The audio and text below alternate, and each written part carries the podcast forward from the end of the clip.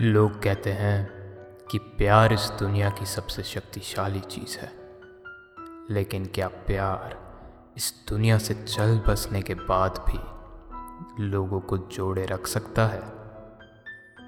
डरडारी के पन्ने से आपके लिए एक और दिल दहला देने वाली कहानी। अगर आपके पास भी कोई डरावनी या भूत प्रेतों की कहानियाँ हैं तो डिस्क्रिप्शन में दिए लिंक के द्वारा हमें भेजें। और अगर हर हफ़्ते आपको नई डरावनी कहानियाँ सुननी है तो हमारे चैनल को सब्सक्राइब करें और बेल आइकन ज़रूर दबाएँ। इस कहानी के आखिर तक बने रहें, पिछली वीडियो से चुने हमारे टॉप तीन कमेंट सुनने के लिए। आइए, आज की हमारे सब्सक्राइबर के द्वारा भेजी गई सच्ची कहानी शुरू करें। ये कहानी मेरे साथ घटी एक सच्ची घटना पर आधारित है। मैं नहीं जानता कि मैं ये और किसे बताऊँ, इसलिए मैं डर डायरी पॉडकास्ट के लिए आपको अपनी कहानी भेज रहा हूँ, लेकिन मैं अपना नाम नहीं बताना चाहता। मेरे बचपन के एक दोस्त का नाम प्रवीण है।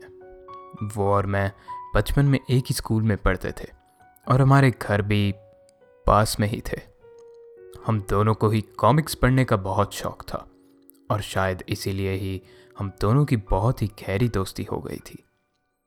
छठी क्लास से हमारे स्कूल बदल गए और हमारा मिलना थोड़ा कम हो गया।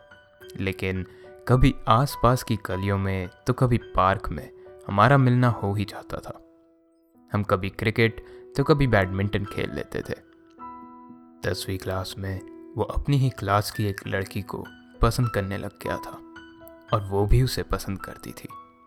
वो मुझे हर बात बताता था। जब उसने उस लड़की के बारे में मुझे बताया, तब मैंने उसे यही कहा कि, भाई, अभी हम दसवीं क्लास में हैं। अभी पढ़ ले, ये सब तो चलता ही रहेगा। प्रवीण ने मेरी इस बात पर ज़्यादा ध्यान नहीं दिया। उसने मुझे भी उस लड़की से काफ़ी बार मिलवाया और हम तीनों कई बार साथ घूमा करते थे। उस लड़की का नाम मिताली था। साल बीतते रहे और उनका रिश्ता खैरा होता गया। वो एक दूसरे को पति पत्नी ही मानने लग गए थे। हम सभी कॉलेज पहुँच चुके थे और वो दोनों जल्द से जल्द कॉलेज ख़त्म करके शादी करना चाहते थे। मिताली और प्रवीण के परिवार भी उनकी शादी के लिए मान चुके थे। एंगेजमेंट तो इनकी कॉलेज के फाइनल पेपरों से पहले ही हो गई थी और उसी साल कॉलेज ख़त्म होने के बाद 20 अक्टूबर की शादी की डेट भी पक्की हो गई थी। हम सारे दोस्त उन दोनों के लिए बहुत खुश थे। हम सभी दोस्तों में प्रवीण और मिताली पहले लोग थे जिनकी शादी हो रही थी तो हम सब भी उनके लिए काफ़ी उत्सुक थे। लेकिन हम सबसे ज़्यादा खुशी उन दोनों को ही थी, क्योंकि उन दोनों का बचपन का सपना पूरा होने जाने वाला था। सितंबर में देर रात मुझे मेरे एक दोस्त का कॉल आया और उसने मुझे बताया कि मिताली का एक्सीडेंट हो गया है और उसने मुझे जल्द से जल्द हॉस्पिटल आने के लिए कहा। मैं तुरंत ही गाड़ी निकाल के उस हॉस्पिटल के लिए निकल पड़ा, लेकिन मेरे वहाँ पहुँचने से पहले ही मिताली की मौत हो चुकी थी। वहाँ के पता लगा कि वो अपनी स्कूटी पे शादी की ड्रेस लेने जा रही थी, लेकिन अचानक से उसका एक ट्रक के साथ एक्सीडेंट हो गया और हॉस्पिटल पहुँचने के कुछ सेकंड बाद ही मिताली की मौत हो गई। प्रवीण से मिताली की मौत सहन नहीं हुई। वो बस रोते जा रहा था। मैं भी काफ़ी घंटे उसी के साथ बैठ कर रोया। एक समय के बाद जब उसकी आँखें रो रो कर सूख गई थी उसने अपने आसपास से सबको घर वापस जाने के लिए कह दिया। उसने बोला कि उसको उस समय किसी से बात करने का मन नहीं है। इसी वजह से उसको हिम्मत देते हुए हम सब एक एक करके वहाँ से निकल गए। अगले कई दिनों तक मैंने प्रवीण से बात करने की काफ़ी कोशिश करी। उसको कॉल लगाई, मैसेज करे, लेकिन उसका जवाब आना एकदम बंद हो गया। उसने मेरे एक भी मैसेज का रिप्लाई नहीं किया और ना ही मुझे कॉल बैक करा। और कुछ समय बाद मैंने भी उसको कॉल करना छोड़ दिया और हमारी बात होना बिल्कुल बंद हो गई। मैं भी अपनी ज़िंदगी में, अपने कामों में बिज़ी हो गया। इस घटना के कुछ पाँच साल बाद मैं प्रवीण से एक दोस्त की शादी पे मिला। अब वो बिल्कुल ही शांत शांत सा रहने लग गया था।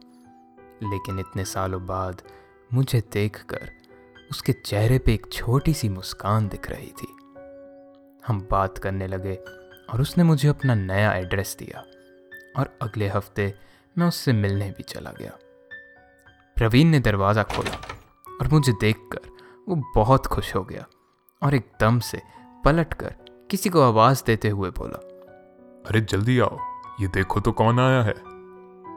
मैं अंदर आते वक्त सोच रहा था कि इन पाँच सालों में शायद इसने किसी से शादी कर ली होगी और अपनी पत्नी को ही बुला रहा होगा। मैं अंदर आके सोफे पे बैठा तो देखा कि ट्रे में दो ग्लास ठंडा पानी रखा हुआ था। प्रवीण बोला ले भाई पानी पी। पानी पीकर मैंने पूछा कि अब तू अपने पापा और भाई के साथ क्यों नहीं रहता? घर क्यों बदल लिया? उसने जवाब दिया कि घर वाले मेरी बीवी को पसंद नहीं करते। ओह तूने शादी कब कर ली? हमने तो वही 20 अक्टूबर को शादी कर ली थी। मैं थोड़ा घबरा सा गया था और मैंने बोला कि 20 अक्टूबर को तो तेरी और मिताली की शादी होनी थी ना? प्रवीण ने हँसते हुए बोला मैंने उसी से ही तो शादी की है भाई। इतना सुनते ही मैं बहुत चक्का सा रह गया था। मुझे कुछ समझ नहीं आ रहा था और मैं यही सोच रहा था कि मिताली की मौत के हादसे के कारण प्रवीण पागल हो गया है। प्रवीण ने आगे बोला कि मैं जानता हूँ कि मेरी इस बात पर यकीन करना मुश्किल है लेकिन ये ही सच्चाई है। मिताली के जाने के बाद मैं बहुत उदास रहने लग गया था। मेरा खाना, पीना तो बिल्कुल ना के बराबर हो गया था। मेरी हालत देखकर मेरे घर वाले तो मेरे लिए और रिश्ते ढूँढने लग गए थे। इन सब चीज़ों से हार मानकर एक दिन मैंने छत से कूदने की ठान ली। लेकिन जैसे ही मैं कूदने लगा था, एकदम से किसी ने मेरा हाथ पकड़कर मुझे पीछे खींच लिया। मैंने पलट कर देखा। तो मिताली ज़िंदा और उतनी ही खूबसूरत मेरे सामने खड़ी हुई थी।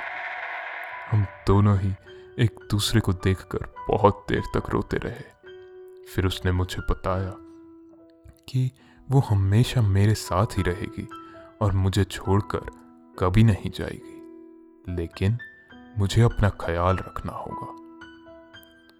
मैं उससे दोबारा अपने पास देखकर बहुत खुश था और मैंने उससे कहा कि 20 अक्टूबर को मैं उससे शादी करना चाहता हूँ। और वो मान गई। उसने मुझे इतना ज़रूर बताया कि मेरे अलावा उसको और कोई नहीं देख पाएगा। लेकिन मुझे इस बात से कोई फ़र्क नहीं पड़ता। मैंने खुश होकर अपने घर वालों को बताया, लेकिन उन्होंने मुझे पागल समझा और मुझे इलाज के लिए डॉक्टर्स को दिखाने ले जाने लगे। नाराज़ होकर मैंने अपना घर बदल लिया फिर, जैसा हमने सोचा था, मैंने 20 अक्टूबर को मिताली से शादी करी। और अब, हम दोनों एक साथ खुशी खुशी रहते हैं। और हम दोनों अब कभी अलग नहीं होंगे। मैं मन ही मन सोच रहा था कि शायद बेइंतहा मोहब्बत करने की वजह से और मिताली के इस तरह अचानक जाने का सदमा प्रवीण झेल नहीं सका तो अब मिताली की कल्पना करने लग गया है। मैं इन सब चीज़ों में नहीं पढ़ना चाहता था और बस प्रवीण से थोड़ी बातचीत करके वहाँ से निकलना चाहता था। इसी वजह से मैंने माहौल थोड़ा ठीक करने के लिए अपने बैग में से महँगी दारू निकाली और कहा चल यार, ये सब तो ठीक है। तू जा, दो ग्लास और ठंडा पानी लेकर आ। और हम दोनों साथ बैठकर कॉलेज के दिनों की तरह दारू पीते हैं। प्रवीण किचन से दो ग्लास और ठंडा पानी लेकर आया। मैंने बॉटल का ढक्कन खोलना शुरू करा ही था, जब मेरी आँखों के सामने से एक कांच का ग्लास टेबल से अपने आप ऊपर उठा और उड़ते हुए वापस किचन में चला गया। मैं अपनी जगह पर जम सा गया था। मेरी आँखें हैरानी के कारण इतनी बड़ी हो गई थी कि मानो मेरी आँखें उसी समय बाहर गिर सकती थी। मैंने प्रवीण की तरफ़ नज़र घुमाई तो उस समय प्रवीण का आधा चेहरा बिल्कुल मिताली जैसा लग रहा था। अचानक ही उसने मिताली और अपनी मिली जुली आवाज़ में कहा, प्रवीण। इन्हें शराब पीनी है तो पीने दो लेकिन तुम्हारा शराब पीना मुझे अच्छा नहीं लगता मुझे अपनी आँखों कानों पर विश्वास नहीं हो रहा था मेरे शरीर की रग रग में खून जम गया था मुझे लग रहा था मैं मैं पागल हो रहा हूँ ये सब नामुमकिन था डर के मारे मेरे पसीने छूटने लग गए थे और अब मैं बस वहाँ से भागना चाहता था मैंने दारू छोड़ी और प्रवीण के सामने बहाना मारा कि मुझे कुछ ज़रूरी काम याद आ गया है और मुझे वो करने जाना ही होगा। और मैं जल्द ही प्रवीण को बाय बोल के वहाँ से निकल गया। मैं वहाँ से सही सलामत तो आ गया, पर मैंने जो कुछ भी देखा और सुना, उस पर मुझे अभी भी विश्वास नहीं हो रहा। बार बार मेरी आँखों के सामने मिताली और प्रवीण का मिला हुआ चेहरा और कानों में मिताली की आवाज़ गूंज रही थी। उस दिन के बाद से मेरी प्रवीण से दोबारा कभी बात नहीं हुई। अगर एक बार के लिए मैं ये मान भी लूँ कि उसे मिताली की मौत का सदमा लगा था, इसलिए उसने अपने दिमाग में मिताली की वापस आने की कहानी बनाई होगी और खुद ही उसकी आवाज़ भी निकाल रहा होगा। लेकिन फिर उसके आधे चेहरे का बदलना और कांच के ग्लास का अपने आप किचन में उड़ के जाना, ये क्या था? उम्मीद है आपको डर डायरी की आज की ये हमारे सब्सक्राइबर के द्वारा भेजी गई सच्ची डरावनी कहानी पसंद आई होगी। अगर आपको ये कहानी अच्छी लगी तो हमें कमेंट्स में बताएँ और अपने किसी दोस्त को भी सुनाएँ। वीडियो ख़त्म करने से पहले आइए पिछले वीडियो के टॉप तीन कमेंट्स देखें। पृथ्वी चौहान कहते हैं कि आई लाइक हॉरर स्टोरीज वैसे ये वीडियो भी अच्छा था। अगले हफ़्ते थोड़ा सा ज़्यादा डरावनी स्टोरी बनाना।